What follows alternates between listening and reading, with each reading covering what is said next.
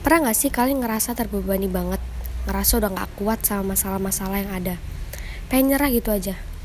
So I'm here to tell you, please ingat kalau dalam surah Al-Baqarah ayat 286 yang artinya Allah tidak membebani seseorang melainkan sesuai dengan kesanggupannya.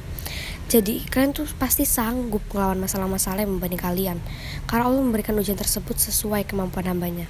Allah tahu kamu mampu menghadapi ujian tersebut. Bangkit kalau kamu jatuh mau sebanyak apa pun kamu jatuh tetap bangkit. I know you can do it. Kalian tuh udah hebat banget. Udah kuat banget ngadepin masalah-masalah yang ada. Masa mau nyerah gitu aja sih? Gak kan?